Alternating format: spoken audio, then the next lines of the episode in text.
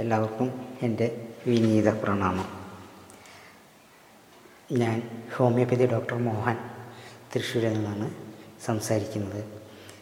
കളരിയിലെ മർമ്മത്തിനെ കുറിച്ചിട്ട് പലരും ചോദിക്കുന്നുണ്ട് അതുകൊണ്ടാണ് ഈ വിഷയം ഞാൻ ഇന്നും അവതരിപ്പിക്കുന്നത് കഴിഞ്ഞ പ്രാവശ്യം ഞാൻ പറഞ്ഞ പ്രകാരം ഇന്ന് പുതിയൊരു വിഷയമാണ് സംസാരിക്കുന്നത് മർമ്മത്തിൻ്റെ അടിസ്ഥാന പ്രമാണം തന്നെ അതിലാണ് അടങ്ങിയിരിക്കുന്നത് വെറുതെ മർമ്മം പ്രയോഗിച്ചാൽ മാത്രം പോരാ അല്ലെങ്കിൽ പ്രയോഗിക്കാൻ പഠിച്ചാൽ മാത്രം പോരാ ചില സംഗതികൾ കൂടി അറിഞ്ഞിരിക്കേണ്ടത് വളരെ അത്യാവശ്യമാണ് മൂന്ന് മർമ്മങ്ങൾ വെച്ച് നൂറ്റി ഏഴ് മർമ്മങ്ങളാണ് സാധാരണയുള്ളത്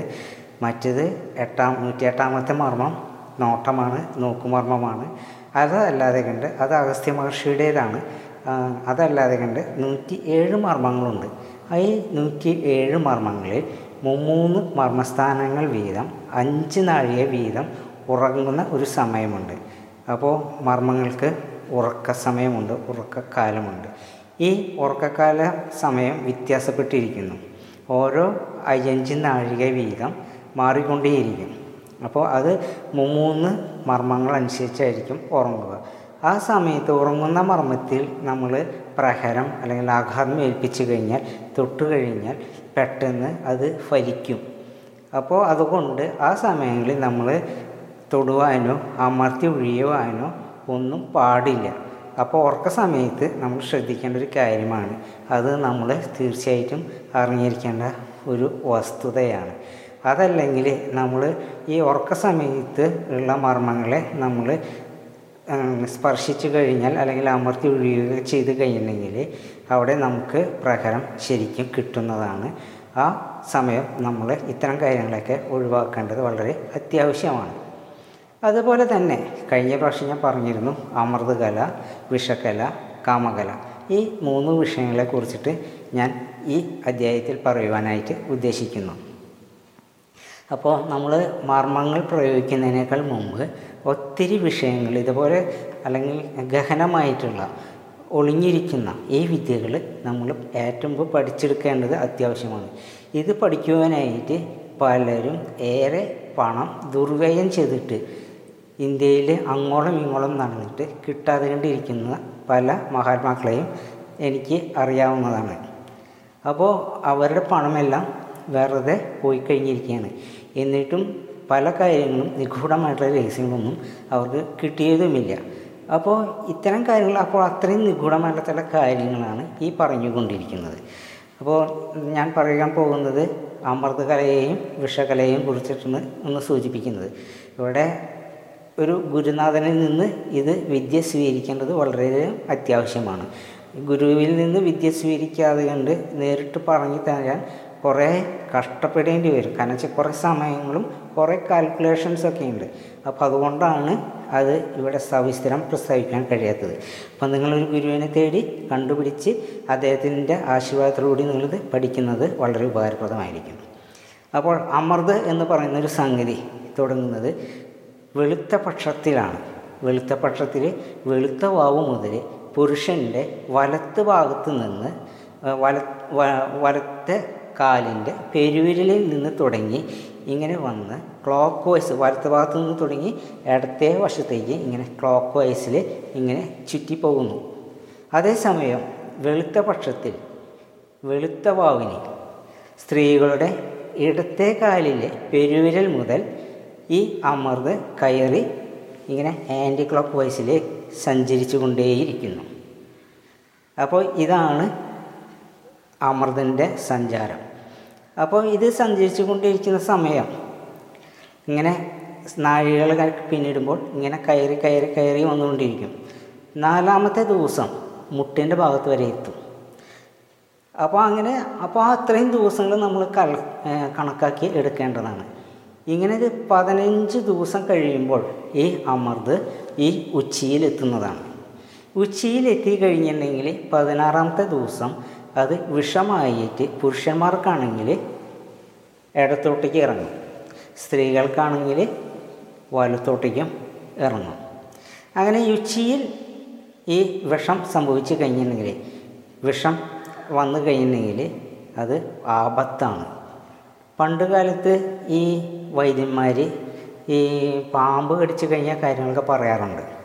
ആ ഇന്നയാൾക്ക് ഇങ്ങനെ വിഷം തീണ്ടിയിട്ടുണ്ട് അവർ ഒന്നുകിൽ മരണപ്പെടും അതല്ലെങ്കിൽ ജീവിക്കാൻ സാധ്യതയുണ്ട് എന്നൊക്കെ കാര്യങ്ങളൊക്കെ പ്രവചിക്കാറുണ്ട് അത് ഇത്തരം കാര്യങ്ങൾ നോക്കിയിട്ടാണ് ഈ അമൃതത്തിൻ്റെയും വിഷത്തിൻ്റെയും കാര്യങ്ങൾ അറിഞ്ഞുകൊണ്ടാണ് അവരത് പറയുന്നത് അപ്പോൾ അത് നമ്മുടെ നിത്യജീവിതത്തിൽ മാത്രം ഇത് അറിയേണ്ട ഒരു കാര്യമാണ് ഈ വിഷം ഏറ്റിരിക്കുന്ന സമയമാണെങ്കിൽ നമ്മുടെ ശരീരത്തിൽ ഏത് ഭാഗത്താണോ വിഷമേറ്റിരിക്കുന്നത് ആ ഭാഗത്ത് ഏതെങ്കിലും തരത്തിലുള്ള ആഘാതങ്ങൾ സംഭവിച്ചു കഴിഞ്ഞാൽ അവിടെ നമുക്ക് രോഗങ്ങളും ദുരിതങ്ങളും ഉണ്ടാകുന്നതാണ് നിസ്സാരമായിട്ട് പറയുകയാണെങ്കിൽ നമ്മൾ ബാത്റൂമിലേക്ക് കുളിക്കാനായിട്ട് പോകുകയാണെന്ന് വിചാരിക്കുക അതേ സമയത്തൊന്ന് കാലൊന്ന് തെന്നി വീഴുകയോ അല്ലെങ്കിൽ ഒന്ന് മുട്ടുകയോ ചെയ്ത് കഴിഞ്ഞിട്ടുണ്ടെങ്കിൽ അസഹ്യമായ വേദനയും ചിലപ്പോൾ ഫ്രാക്ചറുകളൊക്കെ സംഭവിക്കാനിടയുണ്ട് അത് വിഷകല ഇരിക്കുന്ന സമയമായതുകൊണ്ടാണ് എന്നാൽ അതേ സമയത്ത് അമൃതകലയിലാണ് എന്നുണ്ടെങ്കിൽ ആ വ്യക്തിക്ക് ഒന്നും സംഭവിക്കുകയുമില്ല അതേപോലെ തന്നെ നമ്മുടെ പന്ത് കളിക്കുന്ന സമയത്ത് അത് ഇങ്ങനെ നെഞ്ചിലോ പലപ്പോഴും പലരും നെഞ്ചുകൊണ്ട് തടക്കുകയും തട്ടുകയും ഒക്കെ ചെയ്യാറുള്ളതാണ് അപ്പോൾ അമർന്ന് നിൽക്കുന്ന സമയമാണെന്നുണ്ടെങ്കിൽ ആ വ്യക്തിക്ക് ഒന്നും സംഭവിക്കില്ല എന്നാൽ വിഷം ഇരിക്കുന്ന സമയമാണെന്നുണ്ടെങ്കിൽ ആ ആൾ മരിച്ചു പോകാനോ അല്ലെങ്കിൽ എന്തെങ്കിലും പ്രശ്നങ്ങൾ ആഘാതങ്ങൾ സംഭവിക്കാനോ സാധ്യതയുണ്ട് അത് നമ്മൾ അറിഞ്ഞു വേണം ചെയ്യാനായിട്ട് അപ്പോൾ വിഷമിരിക്കുന്ന സമയത്ത് നമ്മൾ വെറുതെ ഞൊട്ടിയാൽ മാത്രം മതി ആ വ്യക്തിക്ക് ആ ആഘാതം ശരിക്കും ഫലിക്കും എന്നുള്ളത് ഒരു സത്യമാണ് അപ്പോൾ അമൃതകലയിലാണെന്നുണ്ടെങ്കിൽ ആ വ്യക്തിക്ക് നമ്മൾ ആഘാതമേൽപ്പിക്കുകയാണെങ്കിൽ അത്ര പെട്ടെന്നൊന്നും ആ പ്രശ്നങ്ങൾ അല്ലെങ്കിൽ ആ ആഘാതം ഏൽക്കുകയോ അതിൻ്റേതായിട്ടുള്ള വിഷമതകൾ ഉണ്ടാവുകയോ ബുദ്ധിമുട്ടാണ് ഉണ്ടാവില്ല എന്ന് തീർത്ഥം പറയാൻ പറ്റില്ല പക്ഷെ അത് ഉണ്ടാകാൻ ബുദ്ധിമുട്ടാണ് അപ്പോൾ ഈ അമൃതും വിഷം സഞ്ചരിക്കുന്ന സമയങ്ങളിൽ ഒരു മർമ്മമാണ് പ്രത്യേകിച്ച് അറിഞ്ഞിരിക്കേണ്ടത് അത്യാവശ്യമാണ് ഈ വിഷം ഇരിക്കുന്ന സമയത്ത് അമർത്തി തടവുകയോ അല്ലെങ്കിൽ മറ്റേ ആഘാതം ഏൽപ്പിക്കുകയോ ഒക്കെ ചെയ്ത് കഴിഞ്ഞെങ്കിൽ ആ രോഗി മരണപ്പെടാൻ വരെയുള്ള സാധ്യതകളുണ്ട് ഇപ്പോൾ പല പോലീസുകാരും പോലീസ് സ്റ്റേഷനിൽ മർദ്ദനം ഉണ്ടാകുന്നുണ്ട് എന്നിരുന്നാൽ പലപ്പോഴും ചില സന്ദർഭങ്ങളിൽ ആ വ്യക്തി മരണപ്പെട്ടു പോകാൻ സാധ്യതയുണ്ട് അങ്ങനെ ഈ മരണപ്പെട്ടു പോകുന്ന സന്ദർഭം വിഷം ഇരിക്കുന്ന സമയമായിരിക്കും അതായിരിക്കും അവർക്ക് പെട്ടെന്ന് വിറതെന്ന് തട്ടിയാൽ മതി ആ സംഭവിച്ച് മരണം വരെ സംഭവിക്കാനായിട്ട് സാധിക്കും അപ്പോൾ നമ്മൾ ആരെങ്കിലും ഉപദ്രവിക്കുന്ന സമയം നമുക്ക് ഇത് തിരിച്ചറിയേണ്ടത് വളരെ അത്യാവശ്യമാണ് അമൃതമാണോ വിഷമാണോ എന്നുള്ളത് പിന്നെ ഈ മർമ്മം ചെയ്യുന്ന സമയത്ത് ഈ തൊടുക എന്ന് പറയുന്നത് തൊടുവർമ്മം അത് ടച്ചിങ് തൊടിൽ മാത്രമാണ് പിന്നെ വരുന്നത് തട്ടുമർമ്മം ബ്ലോവിങ് അടിക്കുക എന്നുള്ളതാണ് അപ്പോൾ അങ്ങനെ പലതരത്തിലുള്ള മർമ്മങ്ങൾ നമ്മുടെ ഇതിലുണ്ട് ഇപ്പോൾ വയസ്സായിട്ടുള്ളവർക്കെല്ലാം നമുക്ക് ഈ പഞ്ചിങ്ങോ മറ്റു കാര്യങ്ങൾക്കൊന്നും സാധിക്കുകയില്ല അപ്പോൾ അങ്ങനെയുള്ളവർക്ക് എന്താണ് തൊടുമാർമോ അല്ലെങ്കിൽ തട്ടുമാർമോ സാധിക്കുള്ളൂ ഇന്ത്യൻ സിനിമ എന്ന് പറഞ്ഞിട്ട് തമിഴ് തമിഴൊരു സിനിമയുണ്ട് അതിൽ കമലഹാസൻ ചെയ്യുന്നത് മുദ്രകൾ ഉപയോഗിച്ചുകൊണ്ടാണ് അവിടെ ഏൽപ്പിക്കുന്നതും ആളെ വീഴ്ത്തുന്നതും ചെയ്യുന്നതുമെല്ലാം അപ്പോൾ ഒരു കളരിക്കാരന് നല്ല ആരോഗ്യമുള്ളൊരു വ്യക്തിക്കാണെന്നുണ്ടെങ്കിൽ പലപ്പോഴും അവന് പഞ്ചിങ്ങോ കാര്യങ്ങളൊക്കെ സാധിക്കും പക്ഷേ എന്നിരുന്നാലും കളരിയിൽ പഞ്ചിങ് അല്ല ഉപയോഗിക്കുന്നത് തടുക്കിലും മറ്റേ എന്താ പറയുക തട്ടിലുമൊക്കെയാണ് അവിടെ ചെയ്യുന്നത് തടുക്കിലും തട്ടിലും ഈ ചൂണ്ടുമർമ്മവും പ്രയോഗമാണ് അവിടെ കൂടുതൽ വരുന്നത് പഞ്ചിങ് ഒക്കെ വരുന്നത് സാധാരണ ഈ കരാട്ടയിലും തുംഫിയിലൊക്കെയാണ് സാധാരണ സംഭവിക്കുന്നത് അതുപോലെ തന്നെ നമ്മുടെ അടുത്തൊരു വിഷയമാണ് കാമകല അത് നമുക്ക് ഉത്തേജനം നൽകുന്നതാണ് നമുക്ക് ചികിത്സാ സമ്പ്രദായമുള്ള ചില കാര്യങ്ങളിലാണ് അത് പ്രയോജനപ്പെടുത്തുന്നത് ചിലവർക്ക് ഉത്തേജനം കുറവുള്ള വ്യക്തികളിലാണെന്നുണ്ടെങ്കിൽ ആ ഉത്തേജനത്തിൻ്റെ ഇതേപോലെ തന്നെയാണ് അവിടെയും ഈ പതിനഞ്ച് സ്ഥാനങ്ങളുണ്ട് അവിടെ ഈ ഉത്തേജനം കൊടുക്കേണ്ട ചില സ്ഥാനങ്ങളിൽ തടവുകയോ എന്തെങ്കിലും ചെയ്ത് കഴിഞ്ഞെങ്കിൽ ആ രോഗി ഉന്മേഷവാനായിരിക്കും അപ്പോൾ ആ രോഗിയുടെ റിക്കവർ ചെയ്യുവാനായിട്ട് സാധിക്കും അങ്ങനെ പല കാര്യങ്ങളും ചികിത്സാ രംഗത്തുമുണ്ട് ചില സ്ത്രീകൾക്ക് അല്ലെങ്കിൽ പുരുഷന്മാർക്ക് താല്പര്യമില്ലായ്മ കാണാറുണ്ട് അങ്ങനെയുള്ള ആൾക്കാർക്ക്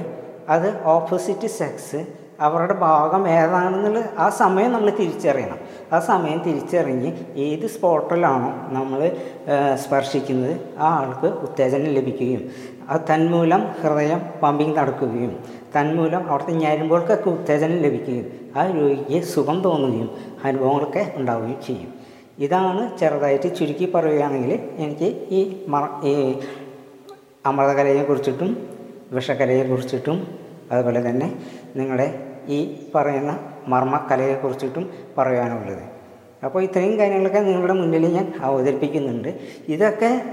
ഞാൻ പഠിപ്പിക്കുന്നില്ല ഗുരുനാഥന്മാർ ഉണ്ടെങ്കിൽ അവർ നിങ്ങൾ കണ്ടെത്തി അവരിൽ നിന്ന് സ്വീകരിച്ച് പഠിക്കേണ്ടത് വളരെ അത്യാവശ്യമാണ് അങ്ങനെയാണെങ്കിൽ മാത്രമാണ് ഇത്രയും കാര്യങ്ങൾ നമുക്ക് മനസ്സിലാക്കി മുന്നോട്ട് പോകുവാനായിട്ട് സാധിക്കുള്ളൂ ഇപ്പം ഇന്നത്തെ വിഷയത്തിൽ മർമ്മത്തെക്കുറിച്ചിട്ടൊന്നും പറയുന്നില്ല പറയാത്തതിൻ്റെ കാരണം ഇത് നമ്മൾ മനസ്സിലാക്കിയാൽ മാത്രമാണ് ആ മർമ്മം പ്രയോഗിക്കുന്നതിൻ്റെ പ്രസക്തിയുള്ളൂ എന്നാൽ മാത്രമാണ് നമുക്ക് അതിൻ്റെ തിരിച്ചറിവും ഒരു ബോധതയും ഉണ്ടാവുകയുള്ളൂ അതേപോലെ തന്നെ ഈ വിഷം തലയിൽ ഉച്ചയിൽ നിൽക്കുന്ന സമയമാണെങ്കിൽ നമ്മൾ ഒരാളെ ഉപദേശിക്കാൻ പോയി കഴിഞ്ഞാൽ ആ ഉപദേശം ഏൽക്കുകയില്ല അതുപോലെ തന്നെ സംഭോഗവേളയിലും ജനനസമയത്തും വിഷക്കലയാണ് നിൽക്കുന്നത് എന്നുണ്ടെങ്കിൽ ആ സന്താനങ്ങൾ സൽസന്താനങ്ങളായിരിക്കാൻ സാധ്യതയില്ല എന്നുവെച്ചാൽ വിഷമാണെന്നുണ്ടെങ്കിൽ സൽസന്താനങ്ങൾ കിട്ടുകയില്ല അവരുടെ സ്വഭാവ ദൂഷ്യങ്ങളും മറ്റുള്ള കാര്യങ്ങളെ കൊണ്ട് നടപടി ദോഷങ്ങളെ കൊണ്ടും ആ കുട്ടികൾ ചീത്തയായി പോകാനായിട്ട് സാധ്യത കൂടുതലാണ് എന്നാൽ അമൃതകല നിൽക്കുന്ന സമയത്താണെങ്കിൽ ഇത്തരം കാര്യങ്ങളൊന്നും ബുദ്ധിമുട്ട് ഉണ്ടാവുകയില്ല പല